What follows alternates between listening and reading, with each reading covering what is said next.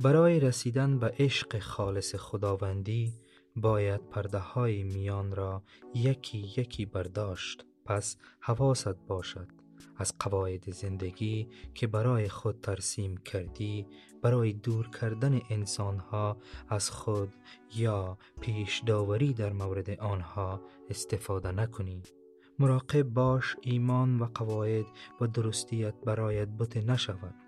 و تو را به سوی خود بزرگ بینی نبرد.